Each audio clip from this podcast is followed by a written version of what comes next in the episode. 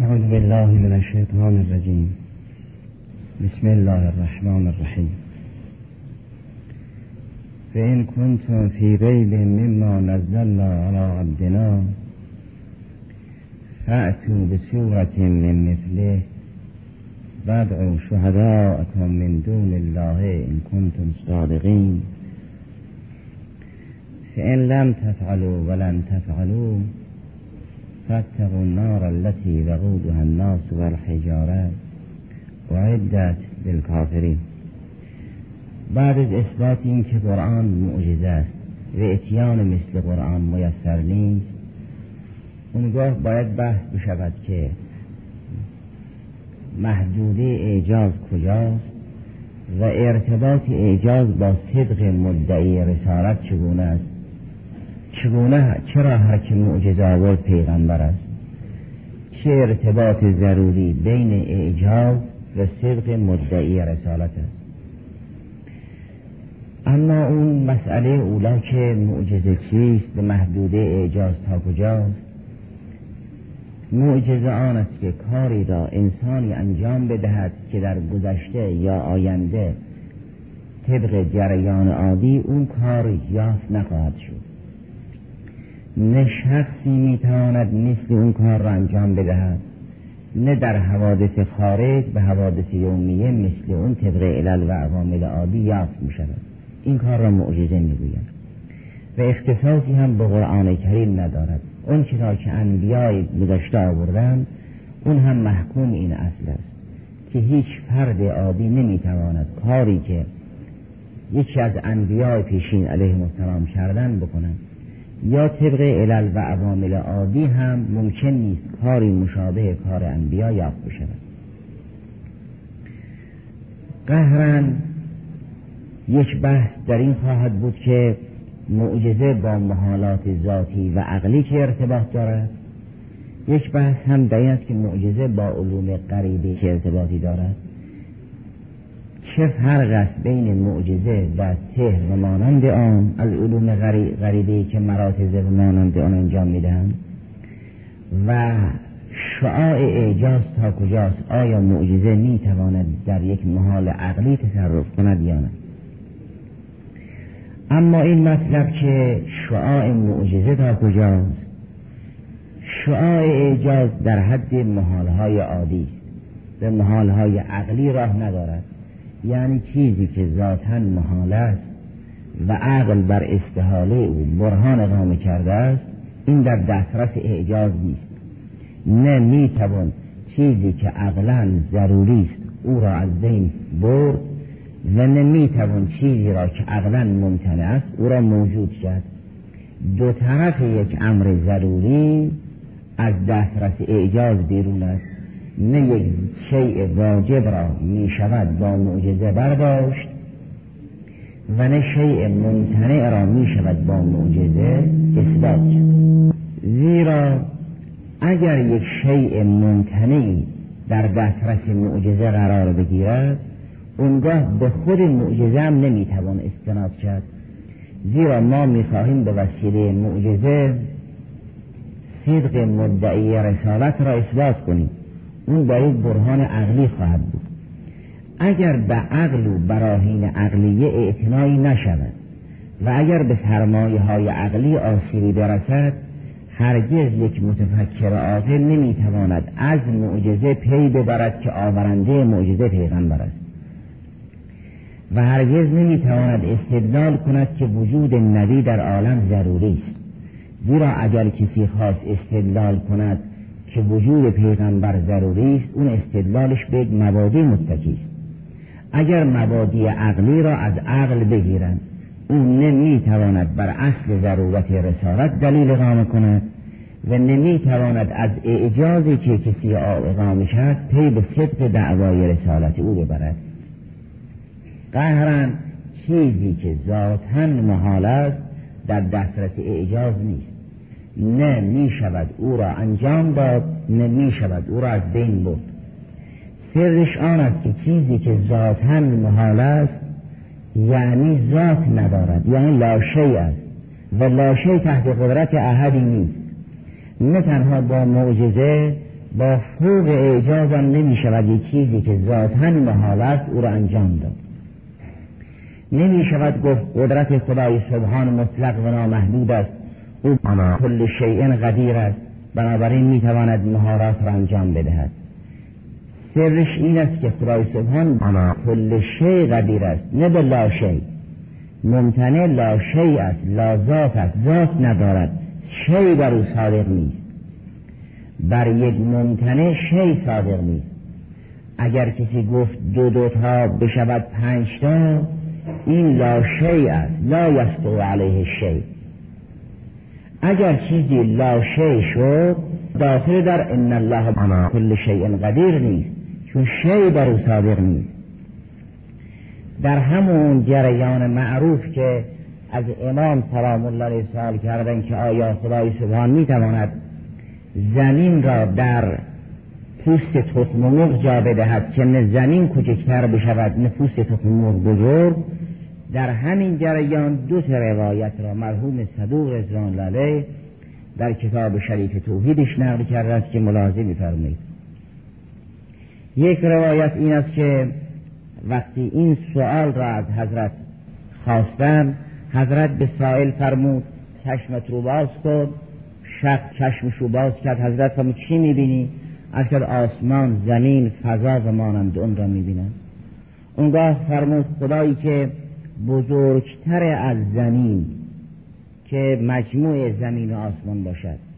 در کوچکتر از تخم که شبکه چشم شما باشد می‌تواند جا بدهد. پس اون خدا قادر است که زمین را در تخم جا بده. این روایت معروفی است. البته این هم یک معنایی دارد یک تعبیری دارد.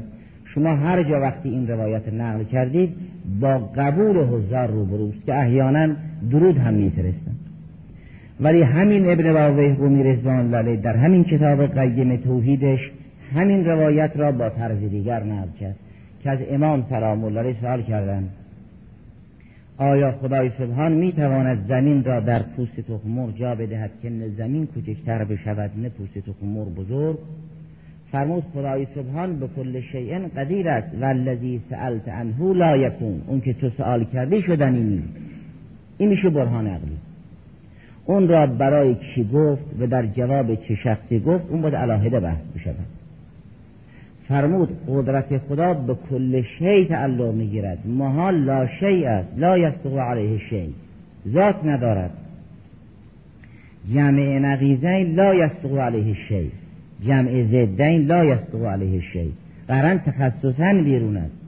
نه اینکه چون خدای سبحان به کل شیء قدیر است پس محالات ذاتی هم مقدور خداست. هر چه شی شد مقدور خدای سبحان و اگر امری لا شی بود شی بر او صادق نبود او قابل نیست که زیر پوشش قدرت حق بیاید. نه قدرت حق محدود است او را زیر پوشش نمی‌گیرد. قهرن اگر چیزی محال ذاتی شد تحت هیچ قدرتی قرار نمی‌گیرد. نه اعجاز نه ما فوق اعجاز و مانند اون چون لا شی است. این اصل کلی. مسئله علیت و معلولیت هم جزء همین اصول است. یعنی جزء ضروریات و امور حتمی است که عقل و وحی روی او سهه گذاشتن. معنای علیت این است که اگر چیزی هستی او عین ذات او نبود این محتاج به سبب است. نه بی سبب یافت می شود نه بی سبب از بین می رود هر چیزی که هستی او عین ذات او نیست این نیازمند به سبب است. بخت و اتفاق و شانس در عالم مستحیل است. یعنی چیزی که هستی او عین ذات او نیست خود به خود یافت بشود یا خود به خود از بین برود. زیرا اگر چیزی هستی او عین ذات او نبود ولی خود به خود یافت شد معناش آن است که احد المتساویین بر مساوی دیگر رجحان پیدا کرده است که ترجع احد المتساویین بر مساوی دیگر را احدی نگفت. حتی اشاعره که احیانا در بین اینها کسانی هستند که ترجیح بلا مرجح را قائلن اما ترجح بلا مرجح را احدی قائل نشد. ترجح بلا مرجح یعنی این که مثلا یک عدد چهار شما در سمت راست دارید یک عدد چهار هم در سمت چپ نوشتید. خود به خود بدون اینکه بر یکی بیافزایید یا از یکی بکاهید خود به خود این چهارتا بیشتر از اون چهارتا بشود. این بازگشتش به جمع بین نقیزه این است. زیرا از اون جهت که مساوی هم رجحانی در کار نیست. از اون جهت که یکی بر دیگری راجع شد در عینی که تصاوی هست تصاوی نیست. لذا مسئله علیت را عقل به عنوان یک امر ضروری و قطعی می‌داند. می‌گوید هر چیزی که هستی او عین ذات او نیست این نیاز به علت دارد. نه خود به خود یافت می شود و نه به خود به خود از بین می رود. این مسئله عقلی را حس کمک می کند نه به عنوان برهان بتواند دلیل اقامه کند. قانون علیت یه قانون علمی نیست یه قانون حسی نیست که انسان با حس مسئله را حل کند. یا با علوم تجربی مسئله علیت را تحلیل کند. چون اون چرا که انسان با حس یا با علوم تجربی ادراک می کند همون تعاقب دو شیء است. ما همواره می بینیم هر وقت تشنه شدیم آب خوردن رفع آتش بکند گرسنه شدیم غذا خوردن رفع گرسنگی می کند یا آتش حرارت را به دنبال دارد به مانند آن. اون چرا که حس و تجربه می بیند تعاقب دو شیء است نه علیت. علیت اون پیوند ضروری بین دو شیء است. و اون پیوند ضروری جز عقل چیزی دیگر درک نمی کند حس خواه حس مسلح خواه حس عادی توان اثبات قانون علیت را ندارد. علیت یه امر عقلی است ولا غیر.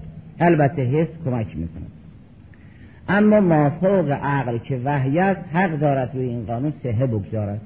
اون همون بیان مبارک امیر المؤمنین سلام الله علیه بود که دیروز اشاره شد و اگر امروز رسیدیم متن اون عبارت هم خونده می‌شد قرآن کریم روی این علیت سهه گذاشت. یعنی فرمود چیزی که هستی او عین ذات او نیست مخلوق است. و تمام موجودات جهان به استثناء ذات اقدس اله نیازی به علت دارد لذا فرمود الله خالق کل شد هیچ شیعی نیست که خود به خود یافت بشود. و این چنین نیست که آفرینش خدای سبحان روی نظام علی و معلولی نباشد. بلکه برای هر موجودی یک حد و اندازه است که نه قبل از اون اندازه و نه بعد از اون اندازه یافت نخواهند شد. نظیر حلقات سلسله عدد که برای هر عدد جای معینی است که نه قبل از اون جا و نه بعد از اونجا جا ندارد. برای هر موجودی در جهان جای مشخص است که نه قبل از اون موتن و نه بعد از اون موقف جا نخواهد داشت. اگر موجودات نیازی به سبب داشتن و اگر برای هر موجودی یک موقف به جای مشخصی بود نه قبل از او راهی داشت و نه بعد از او جایی داشت این می شود نظام علی مثل حلقات عدد. این معنا رو شما در سراسر قرآن ملاحظه فرمایید گاهی به عنوان اصل کلی بیان می‌کنند گاهی به عنوان ذکر موارد جزئی. حالا چند نمونه از آیات قرآن ملاحظه میفرمایید. تا روشن بشود که هر که در جهان خارج هست بر محور علی و معلولی دور می‌زند که علت کل خدای سبحان است و همه معالیل اویند اصل آیه الله خالق و کل شی این روشن هست و نیازی به تلاوت ندارد. اما نظمی که در جهان حاکم است در سوره طلاق آیه سوم این است. قبلش فرمود و من یتق الله یجعل له مخرجا و یرزقه من حیث لا یحتسب و من یتوکل علی الله فهو حسبه ان الله بالغ امره قد جعل الله لكل شیء قدر.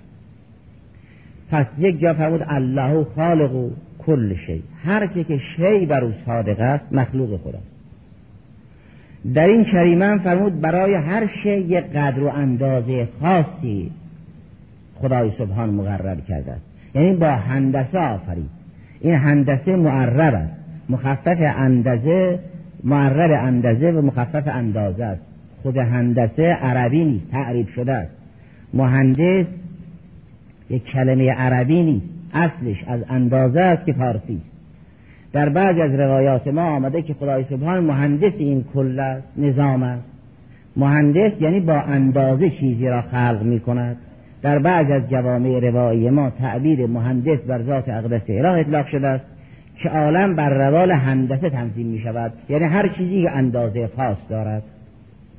در این کریمه سوره طلاق هم فرمود قد جعل الله لکل شیء قدر. پس این چه نیست که هر شیعی را بتوان در جای دیگر سراغ گرفت؟ همونطوری که حلقات عدد هر کدام جایی دارن موجودات جهان خارج هم هر کدام برای خود جایی دارن در سوره قمر هم آیه چهل و نه این چنین فرمود انا کل شیء خلقناه به قدر هم قدر و هم قدر هر دو معنای اندازه است. فرمود ما برای هر چیزی اندازه قائل شدیم. اونگاه این مسئله اندازه گیری را فرمود به این که در مخزن غیبی که هست اندازه ندارد. در عالم شهود و ظهور که تنزل می کند اندازه دارد. در سوره حدید آیه 22 این چنین فرمود ما اصاب مصیبت فی الارض ولا فی انفسکم الا فی کتاب من قبل ان نبرعها ان ذلك علی الله یسیر. ما قبل از اینکه باری باشیم مقدریم و دارای قضایی. خدای سبحان یکی از اسمای حسنا او اینه که باری است. باری یعنی اون که با نظم خاص چیزی را می آفریند با هندسه خاص چیزی را خلق می کند یکی از اسمای حسنای خدای سبحان این است که هو باری بود ما قبل از اینکه باری باشیم در مخزن اینها را حفظ کردیم تنظیم کردیم. بر اساس اون نقشه و تنظیم شده قبلی جهان را می آفرینیم در سوره فرقان آیه دو این چنین فرمود. الذي له ملك السماوات والارض ولم يتخذ ولدا ولم يكن له شريك في الملك و خلق كل شيء فقدره تقدیر. پس هر چیزی هر چی که شی بر او صادق است مخلوق خداست و هر چی که مخلوق خداست با مقدار و اندازه لذا در آیه دیگر فرمود کل شیء عنده به مقدار. هر چیزی برای خدا و نزد خدا با یه اندازه مشخص. در سوره هج این اصل کلی را تبیین فرمود. آیه 21 سوره هج فرمود و ان من شیء الا عندنا خزائنه و ما ننزله الا به قدر معلوم. هیچ چیزی نیست مگر اینکه خزائنی پیش ما دارند. نه خزینه ای برای هر شی خزائن است. نه برای مجموع اشیا خزائن باشد. تا انسان بگوید برای هر یک شی یک مخزن است. برای هر شی چندین مخزن است. که اینا در طول همان این بیان امام سجاد سلام الله علیه فرمود هر آیه از آیات قرآن که شما باز بکنید خزانه از خزائن علوم الهی است ناظر به همینه. اینطور نیست که حالا اگر در ضمن یک آیه بحث های فراوان شده است تمام شده باشد. حضرت فرمود هر وقت یا آیه ای را شما در تلاوت می‌کنید در خزانه از خزائن علوم الهی باز شده است. نباید اکتفا کرد به تفاسیر موجود یا اگر یه مقدار انسان بحث کرد بگوید ما حق این آیه را ادا کردیم. چون این تمام آیات قرآن تناب خداست حبل الله است. و اعتصموا به حبل الله. اگر حبل است یک طرفش به دست ما یک طرفش به دست خدا. حبل اون تنابی نیست که تازه رو از کارگاه که بافته شد این رو به در آوردن و این رو جمع کردن یک جا گذاشتن. او رو که نمیگن و اعتصموا به حبل الله چون چنگ زدن به یک تناب گوش افتاده که انسان را از خطر نجات نمی‌دهد. به اون حبلی باید اعتصام کرد که به یک جای محکم و بلندی بسته است که انسان بگیرد و نیفتد و بالا برود. اون حبل است. و اگر یک تناب محکمی که یک جا لوله کردن افتاده است چنگ زدن به او که مشکل رو حل نمی کند این قرآن که دست شماست یک طرفش به دست منه. و اعتصموا به حبل الله. این رو مرحوم مجلسی رضوان الله علیه در کتاب شریف بهار در فضائل قرآن هم نقل کرده است که در روایات ما آمده معصومین علیهم السلام فرمودن قرآن یک طرفش به دست شماست یک طرفش به دست خدای سبحانه سبب من به ایدیکم و سبب من به یعنی یک طرفش به یدهی سبحانه و تعالی. طرف من به یدهی سبحانه و تعالی. بنابراین انسان هر چی این آیه را بگیرد باز جا دارد که بالا برود. این چنین نیست که اگر یک مقدار بالا رفت بگوید من به کنه آیه رسیدم. این ممکن نیست. این آیه نازلترین مرحلش همین است که به لفظ عربی در آمده است. در جامعه و در پیرهن لفظ در آمده است. قابل گفتن و شنیدن است. مراحل بالاترش دیگر سخن از لفظ و عبری و عربی و سریانی نیست. اونجا که همه انبیا راه دارن اونجا سخن از لفظ نیست. تا برسد به جایی که نشل طلق القرآن من لدن حکیم علیم. بنابراین برای هر چیزی خزائن است مخصوصا برای آیات قرآن. این من شیء الا عندنا خزائنو که برای هر شی چندین خزانه است. نه برای مجموع اشیا خزائن باشد که جمع در برابر جمع باشد نظیر اوفو بالعقود. که هر کسی به عقد خودش وفا کند. نه جمع در برابر مفرد است. یعنی برای هر شی چندین خزانه و این من شیء الا عندنا خزائنو نه خزینتو هر یک شی دارای چندین خزانه است. لذا علوم اولیاء الهی هم فرق می‌کنه. اونگاه فرمود و ما ننزله الا به قدر معلوم. فرمود هر چیزی که شما مشاهده می‌کنید پیش ما خزائنی دارد و ما جز به اندازه معلوم تنزل نمی‌دهیم. پس هر موجودی یک سابقه قضا و خزینه دارد که در اونجا با هم وقتی تنزل می کند با اندازه مشخص تنزل می کند معنای اندازه آن است که با بعضی از چیزها رابطه دارد نه با بعضی از چیزها. با گذشتش پیوند ضروری دارد با آیندهش پیوند ضروری دارد به مانند اونگاه همین معنا را در سوره مبارکه هود با طرز دیگری بیان فرموده است فرمود هر جنبنده زمامش به دست خدای سبحان است و خدای سبحان بر سراس مستقیم حرکت می کند آیه پنجاه و ششم سوره هود این است. انی توکلت علی الله و ربکم ما من دابت الا هو آخذ بناصیتها ان ربی علی صراط مستقیم هیچ جنبنده ای نیست مگر اینکه زمامش به دست خداست. و کار خدا بر صراط مستقیم است با نظم است. ان ربی علی صراط مستقیم. این از اوصاف فعلیه خدای سبحانه است. چون خود صراط مستقیم فعل حق است نه از اوصاف ذاتی حق. همون کار خدا بر صراط مستقیم. اونگاه از همین معنا در بعضی از صور دیگر تعبیر فرمود که سنت خدا قابل تغییر نیست. ولن تجد لسنت الله تبدیلا ولن تجد لسنت الله تحویلا. که بخش از اینها را ظاهرا در سوره فاتر بیان فرمود. که هیچ گونه تحول و تحویلی در سنت الهی راه ندارد. در سوره فاتر آیه چهل و سوم این است. فلن تجد لسنت الله تبدیلا ولن تجد لسنت الله تحویلا. نه جابجایی نه اصل دگرگونی در سنت الهی راه ندارد. نه خدا سنت خود را عوض بکند چون بهترین سنن است. نه دیگری توان تبدیل سنت را دارد. نه غیر خدا می‌تواند سنت الهی را تغییر, بدهد. و نه خدا عوض می‌کند چون خدا کارش بر صراط مستقیم است. و این سنت را به عنوان بهترین سنت آفرید. فرمود الذی احسن کل شیء خلقه. هم اصل خلقت را هم زیبایی خلقت را به خود نسبت داد. فرمود این بهترین نظام است. لذا جای تبدیل نیست. نه من عوض می‌کنم چون نظام بهتر نظام خوبی است. و نه دیگری توان تغییر دارد. لذا لن تجد لسنت الله تبدیلا ولن تجد لسنت الله تحویل اینها خطوط کلی است که با محور علی و معلولی قابل تطبیق. است اونگاه در مسائل جزئیه هم به استناد همین قوانین کلی سخن می‌گوید. میفرماد به اینکه مرگ و حیات افراد این چین است. اگر خدا خلق الموت و الحیات برای موت و حیات یک نظمی است. برای هر یک مرگی است کل نفس ذائقه الموت.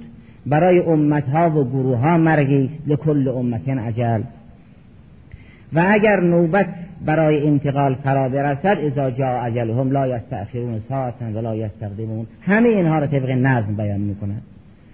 از در مسائل دینی هم میفرماد کار ما طبق نظم است. ما اگر بخواهیم گروهی را عذاب بکنیم این چنین نیست که ابتداعا اونها را به دست عذاب بسپریم. بعد قبلا پیغمبر میفرستیم اتمام حجت می‌کنیم. لیهله که من هلکن بینت و یحیا من حیان بینت بعد اون وقت عذاب می‌کنیم. در سوره اسراء آیه 15 میفرماید ما کننا معذبین حتی نبعث رسولا. ما تا پیغمبر نفرستیم به اتمام حجت نکنیم کسی را عذاب نخواهیم کرد. چه اینکه در قیامت هم اگر جزایی به انسان می‌دهند جزا موافقه با عمل است که جزا وفاقا این نظام علی و معلولی مخصوص دنیا نیست. اینطور نیست که انسان وقتی وارد برزخ شد نظام علی و معلولی به هم بخورد. یه در قیامت علی و معلولی در کار نباشد. هر جا شیعی که هستی او عین ذات او نیست این نیازمند به سبب است. در آخرت هم این نظام حاکم است. منتها در دنیا ما فکر می‌کنیم کار به دست ماست. در آخرت می‌فهمیم کار به دست دیگری بود. تقطعت بهم الاسباب. این چنین نیست که در آخرت اگر کسی خواست معذب بشود جایش را در غیر جهنم قرار بدن یا اگر خواست منعم بشود جایش در غیر بهش نه بهش حسابی دارد جهنم حسابی دارد. تعذیب و انعام هم حسابی دارد و مانند آن. منتها در قیامت معلوم می شود اون که همه کارها به عهده او بود و رب عالمیان بود خداست. امروز خیلی از کارها را ما به خود یا به دیگری نسبت می‌دهیم. فردا می‌فهمیم منشه کار دیگری بود رب العالمین دیگری لذا فرمود و ما کننا معذبین حتی نبعث رسول. چه اینکه در سوره انفال هم آیه 53 فرمود ما نعمتهایی هم که به افراد دادیم تا اینها تغییر روش ندهند ما نعمتها را از اینا نمی‌گیریم. این را به عنوان یک سنت یاد می کند آیه 53 سوره انفال این است که ذالکه به ان الله لم یکو مغیرا نعمتا انعمها علی قوم حتی یغیروا ما به انفسهم و ان الله سبیل علیم. تا اینها اوصاف نفسانیشون را عوض نکنند ما نعمتها را نمی‌گیریم. اگر خصائص نفسانی اینها عوض شد ما هم نعمت را برمیگردانیم. این یک سنت است. این که فرمود لم یکو یعنی سنت خدا این نیست. که نعمتهای داده را تغییر دهد مگر اینکه مبادی قابلی و گیرندگان اون استحقاق را از دست بدهند. به عنوان یک سنت یاد کرده. و اگر کسی خیال کند بدون نظام علی و معلولی بدون علل و معلول کار پیش می رود این را خدای سبحان نفی کرده است. فرمود این چنین نیست که کار با تمنی و آرزو حل بشود. آیه 123 سوره نسا این است که لیسه به امانی کم ولا امانی اهل کتاب. نه کار به امنیه و آرزوی شما مؤمنین نه کار به امانی و آرزوهای اهل کتاب پیش می رود. عالم عالم تمنی نیست. عالم عالم نظم علی معلولی. من یعمل سوءا یجز به ولا یجد له من دون الله ولیا ولا نصیرا. کسی بد کرد بد می‌بیند و من یعمل من الصالحات من ذکر و انثى و مؤمن فاولئک یدخلون الجنه ولا یظلمون نقیرا. نقیر یعنی اون مقدار کمی که یک مرغ با منقارش می‌گیرد اون رو می‌گوین نقیر. فرمود نقیری ظلم در عالم نیست. ظلم یعنی تجاوز. و اگر یک نقیر ظلم در عالم راه پیدا کند خدا می شود زلام معاذ الله چون یک نقیر اگر بخواهد در سراسر عالم در یک گوشه جا به جا بشود کل نظام شیرازش می باشد لذا فرمود به ما رب به زلام للعبید. یعنی یک نقیر اگر بخواهد ظلم بکند همه باید جا به جا بشود وقت بشود زلام. یک نقیر ظلم در خدا مسابقه با زلام بودن اوست. او کم اگر بخواهد ستم بکند این کمش عالمگیر خواهد بود. مگر نان است که اگر یک نغیر ظلم به یک موجودی بشود باید اون موجود جایش یا جلوتر یا دنبالتر ببرد. خب جلوتر جای موجود دیگر است دنبالتر موجود جای موجود دیگر است. قهرا اونها هم باید جاشون عوض بکنن. یک سر سوزن اگر به یکی از موجودات آسیب برسد کل نظام ستم می‌بیند. لذا ظلم در اونجا با زلام بودن آمیخته است. فرمود اصلا خدا نغیری ظلم نمی کند که این می شود و هر چیزی حسابی دارد. کار با امانی و با تمنیات حل نمی شود هر شیعی سببی دارد که از راه اون سبب باید به اون شی رسید. اینها شواهدی از آیات قرآن کریم بود که بر محور علی و معلولی مسئله رو تنظیم می کند اما اون خطبه مبارکه که به این قانون اشاره فرمود در شرح نهج البلاغه مرحوم ابن میسم جلد چهارم صفحه 146 این خطبه است. در این نهج البلاغه های معروف از در شمار گذاری با یکدیگر فرق دارند ولی جلد چهارم شرح نهج البلاغه ابن میسم صفحه 146 این است. و من خطبت له علیه السلام فی التوحید و تجمع هذه الخطبه من اصول العلم ما لا تجمعه خطبتون مرحوم سید رضی میفرماد این خطبه یه سلسله از اصول معارف را در بر دارد که سایر خطب این معارف را در بر ندارد. البته یه خطبه دیگری است که مرحوم کلینی در کافی نقل می کند در اون خطبه که حضرت استنهاز کرد نیروها را به جبهه علیه امویان دعوت کرد و اونها را به جبهه رفتن اعزام کرد قبلا یک خطبه ای داشت بعد یک خطابه ای معمولا ائمه علیهم السلام وقتی با خدا حرف می‌زنن در یه سطح خیلی بلند سخن می‌گویند. و با توده مردم که سخن می‌گویند در این سطح متوسط سخن می‌گویند. اگر کسی خواست خطبه های اینها را با خطابه های اینها بسنجد خوب می‌تواند تشخیص بدهد که در خطبه ها چقدر سخنهای بلند دارند در خطابه ها چقدر سخنهای متوسط. اونجا که با توده مردم سخن می‌گویند می‌خوان همه بفهمن در سطح اونا سخن می‌گویند. اونجا که با خدای خود سخن می‌گویند که اوهدی از انسانها راه دارن در سطح معارف بلندی. لذا شما بین دعاها با روایت های فقهی خیلی فرق است.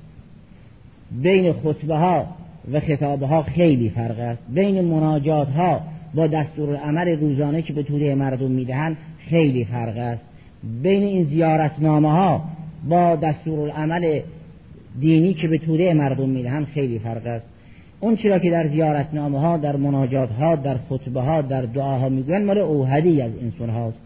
و اگر کسی خواست اهل بیت علیهم السلام و علیهم السلام را تا حدودی به مقدار درک خود بشناسد باید با ادعیه و مناجات و زیارات و خطبه های اینها اونس پیدا کند. و اگر نه خطابه ها و حماسه ها که برای توده مردم است در یک سطح متوسطی. مرحوم کرینی بعد از نقل اون خطبه می‌گوید اگر همه جن و انس جمع بشوند و اجتمعت الانس و الجن. علا ان یعتو بمثل هذه الخطبه و لیس فیهم نبی ولا وسیع لما قدروا علی الاتیان بمثله. فرمود اگر همه جن و انس جمع بشوند و در بین اونها پیغمبر نباشد امام نباشد ولی دانشمندان و صاحب نظران و نوابق جهان باشند بخواهند خطبه ای مثل خطبه علی ابن ابی طالب در توحید بگویند قادر نیستند. این رو مرحوم کلینی رضوان لاله در شرح اصول در اصول کافی دارد شارحان اصول کافی مثل مرحوم آخوند و دیگران میفرمان به اینکه مرحوم کلینی یک مقدار احیانا کوتاه آمده است. باید بگوید اگر در بین جن و انس انبیای اولو عزم نباشند گرچه سایر پیغمبرانم باشند نمی‌توانند مثل علی سخن بگویند. تنها این چنین نیست که افراد عادی نمی‌توانند علما و دانشمندان نمی‌توانند انبیای دیگر هم نمی‌توانند. شما فقط اون اولو ها را استثناء کنید. بقیه انبیا هم توان اون را ندارند که مثل امیر المؤمنین بعدی انت و امی سخن بگویند اون یه خطبه است خیلی بلند. اون خطبه را مرحوم محقق داماد در شرح اصول کافی شرح کرده سار شرا هم شرح کردن. مرحوم محقق داماد در شرح اصول کافی رو اون خطبه خیلی تکه می کند البته اصلش از آن کلی نیست که این ابتکار و این هنر را داشت که بگوید همه جن و انس اگر جمع بشوند نمی‌توانند مثل این سخن بگویند. سرش این است که این همون محتوای قرآن را بیان کرده است. و در حقیقت این وصف متعلق موصوف به حال موصوف است. یعنی دیگران اگر جمع بشوند مثل محتوای قرآن بیارن مقدور نیست. علی خب قرآن متحرک است این توان رو دارد. ولی مرحوم سید رضی درباره این خطبه میفرماید این خطبه علومی را دارد که سایر خطب ندارد. تلیعه این خطبه این است که ما وحده و کیفه. ولا حقیقته اصحاب من مثله ولا ایجاه عنا من شبهه ولا استمده من اشار الیه و توهمه اونگاه فرمود کل معروف به نفسه مصنوع و کل قائم فی سواه معلول فاعل لا بسکراب آله. فرمود هر چیزی را که بتوانی به ذاته بشناسی او خدا نیست. هر چیزی که ذاتی دارد ماهیتی دارد جنسی دارد فصلی دارد مادهی دارد صورتی دارد که او را بتوانی به ذاته بشناسی. ذاتش در حیطه درک تو بیاید این مصنوع است این سانه نیست. خدا آن است که بفهمی که قابل درک نیست اجتناح نیست. او را با آیات باید شناخت. و از یک راه دیگری از اون جهت که انسان در مشهد و در محضر خداست با علم شهودی به مقدار شهود ذات آیات الهی را می‌بیند اون یه راه دیگری است برای شناخت.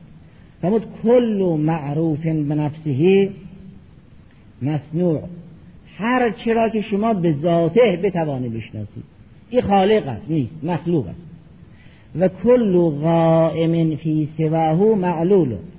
هر چیزی که به غیر تکه می کند اگر عرض است به موضوع تکیه می کند اگر صورت است به ماده تکیه می کند اگر نفس است به بدن متکی است اگر فرشتگانند به مبادی بالاتر متکیند هر چی که قائم به ذات نیست معلول است. هر چی که به غیر وابسته است معلول است. و کل قائم فی سواهو معلول. این در بیانات امام رضا سلام الله علیه هست اونطوری که مرحوم صدوق در کتاب شریف توحید نقل کرده است. همین تعبیر که کل قائم فی سواه معلول اما اگر یک کوتاه نظری بگوید اینها یه اصطلاحات عقلی است که در زمان عباسیان به اسلام آمده. است خب در زمان امیرالمومنین سلام الله علیه که اصطلاحات نیامده. این قانون علیت که اون وقت راه کشورهای غیر اسلامی باز نشده بود به روی کشورهای اسلامی تا که این اصطلاحات بیاید. اینا چون اهل بیت نشناختن خیال کردن که علوم را اینها باید از جای دیگر بگیرن در حالی که اینها سازنده عصر و سازنده تاریخن دیروز اشاره شد خدای سبحان به روزگاری قسم می‌خورد که در اون روزگار ولی و وسیع خدا باشد یا به یک سرزمینی قسم می‌خورد که در اون سرزمین نبی خدا باشد. اگر خدا به مکه قسم می‌خورد میفرماد من اگر به مکه قسم می‌خورم به پاس احترام توی پیغمبر است که در این مکه است. وگرنه مکه سنگ و گلی بیش نیست. لا اقسمو به هازل بلده و انت هلون به هازل بلد وگرنه چه حرمتی برای مکه است که من مکه قسم بخورم؟ من اگر به مکه قسم می‌خورم به پاس احترام توست که تو در این سرزمینی. اونها به سرزمین به زمان به زمانه حیثیت به شرف میبخشند نباید گفت در عصر امیرالمؤمنین سلام الله این اصطلاحات نبود. بنابراین این خطب را مثلا مرحوم سید رضی رضوان لاله جمع کرده است. معاذ الله همین نسبت داد. این چنین نیست. اینها بیانات خود از سلام الله علیه فرمود و کل قائم فی سواهو معلول. اونگاه بعد از چند سطر میفرماید منعت ها منزل قدمیه و همت قد الازلیه. اونجا سخن از موضوع منزو نیست. شما موضوع منزو را می‌خواهی در کجا پهن کنی؟ مثل یک کسی که یک بساط مختصری دارد می‌خواد در کنار اقیانوس کبیر پهن کند اونجا وقتی اون طوفان توفنده آمده او سفره او و بساط او و خود او را به دریا میسپارد. اصلا جای پهن کردن بساط نیست. همون شما اونجا سخن از موضوع منزو نگو. موضوع منزو و امثال زارک ماری موجودات محدود است نه در موجودات ازلی و قدیم. سخن از قد نیست و همت ها قد الازلیت ازلیت خدای سبحان اجازه نمی‌داد شما اونجا سخن از ماضی و مزاره و حال و امثال زارک بکنید اونگاه فرمود بها تجلا و حال العقول و به هم تنع النظر العیوب. لا یجزی علیه السکون و الحرکه و کیف یجزی علیه ما هو اجراه و یعود فیه ما هو ابدا ابدعه. و یحدث فیه ما هو احدثه فرمود خدای سبحان یه موجود ثابت است نه ساکن.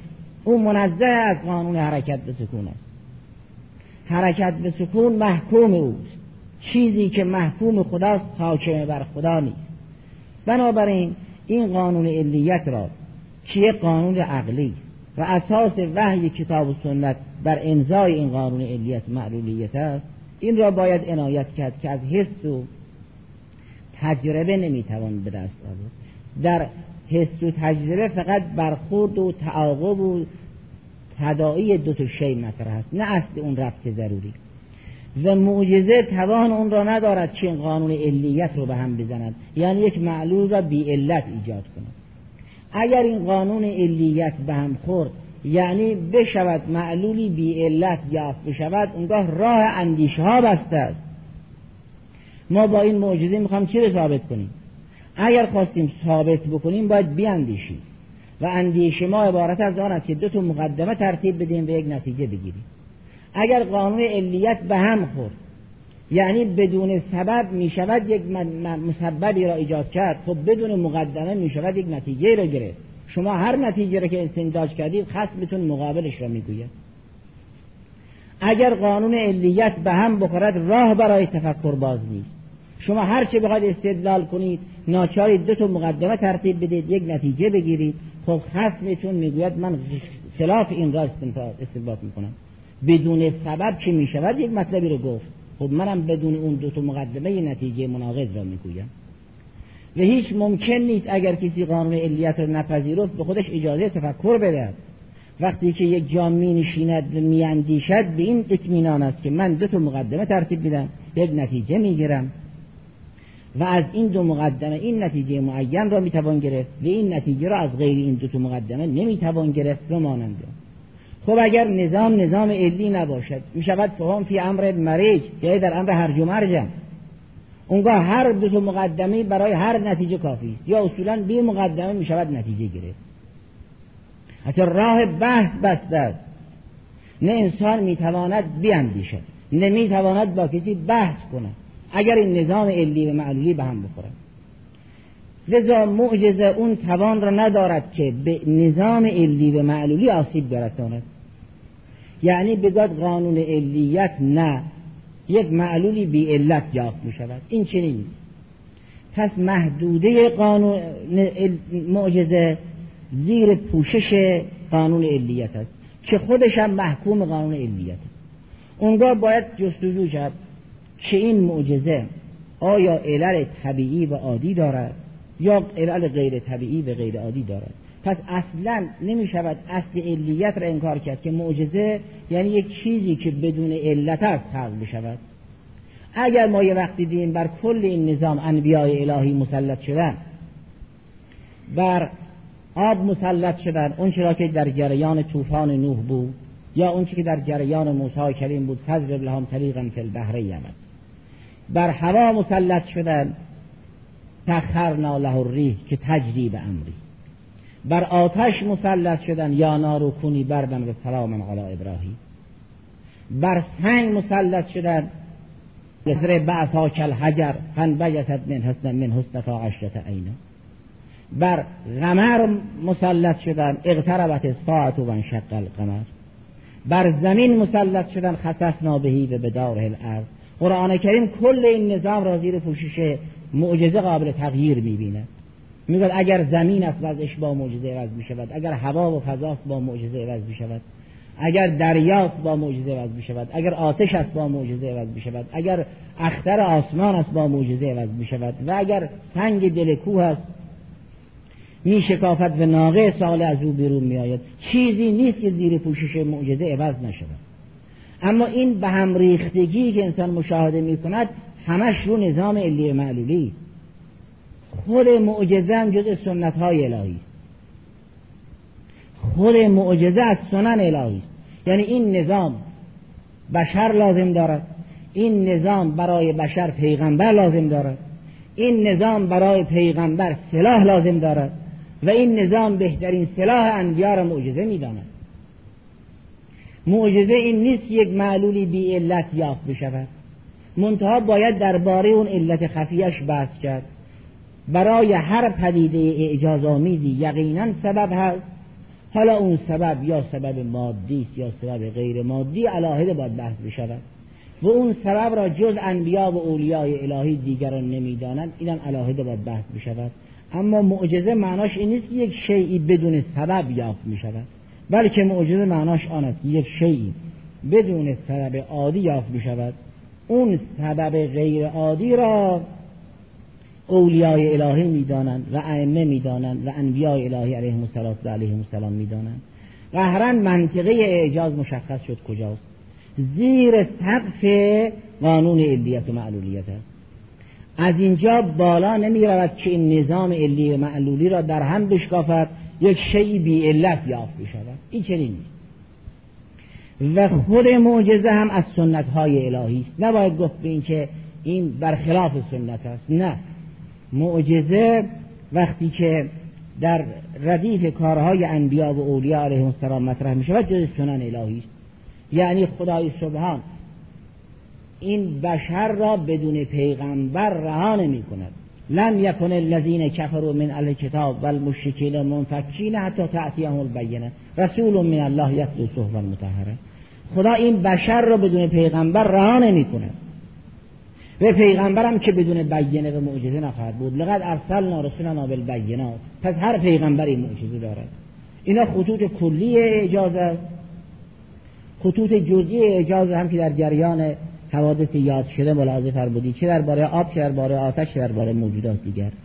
اما همه اینها دارای یک علل خفیه است که اون علل خفیه را انبیا و اولیای الهی می‌دانند. فتحصل ان الاعجاز ما هو. و تحصل که ان منطقت الاعجازه ما هیه فتحصل ان الاعجازه لا یناقض العلیت و المعلولیه الا اینکه اون علت حتما علت مادی یا نه این بین صاحب نظران اختلاف است. علت مادی دارد و ما نمی‌دانیم. یا اصلا علت مادی ندارد فقط علت غیر مادی دارد. هر چه باشد قابل قبول است. اینطور نیست که ذاتا محال باشد. البته اون قول که علت مادی دارد منتها ما نمی‌دانیم اقربه به ثواب است. ولی همه اینها دارای اسبابی هستند که اولیای الهی می‌دانند حالا در این والحمد لله رب العالمين.